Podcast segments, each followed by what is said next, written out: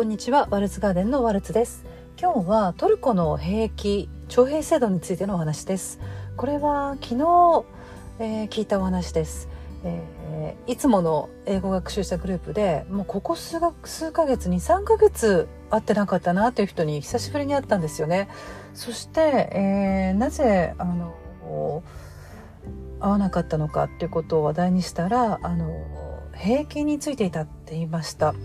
でトルコに兵役があるってこと私はまあ知らなかったんですけれども話をよく聞いてみると、まあ、6ヶ月間が義務なんですって。そして、えーと、ただとても不公平な 制度でもありその社会をよく映し出しているそうなので、えー、ですがあのその人は半年間のところ1ヶ月であの切り上げたと言ってました。それはあのお金を払ってということです。でどの点が不公平だかというと,、えーと、貧しい人は6ヶ月まるまるも兵役に就かざるを得ないそうです。そして裕福な人はお金で解決お金を払って兵役を免れるそうです。なので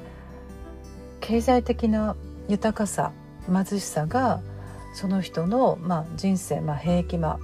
6ヶ月かもしれませんけれどもあのそれを大きく左右する。そしてそれが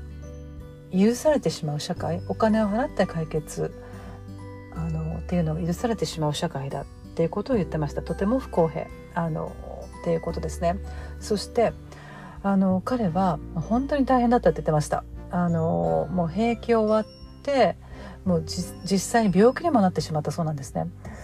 あのその兵役中に。そして兵役終わっても本当に出てきて実感したのは自由だっていうことです、えー、兵役終わって実社会に戻ってもう自由を本当にかみしめてそのありがたさを本当に実感できたそうなんですね。なんかこういう話を聞くと私たちあの日本に住んでいるとあの兵役はありませんし、えー、その不公平なシステム不公平な社会それからこういかに自分たちが自由をまあ当たり前のように享受できているのかっていうのを本当に忘れているんだなっていうことを本当に話を聞いていて実感しました。なんか本当にねあの言葉の一つ一つに実感がこもってたんですよね。あのもう本当に地獄だと言ってたんですよ。なので今そこから出てきてであの彼は6ヶ月のところ1ヶ月で出てきたのであの私が聞き間違えてなければ1年間分のお給料に相当する金額を払って、えー、ままあ5ヶ月間は免れるだそうです。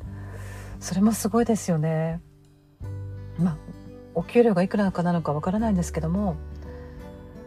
うん、でもでも払ってでも短縮したかったんでしょうね。うん、今日はあのトルコの兵役のお話聞いたお話でした。お聞きくださりありがとうございました。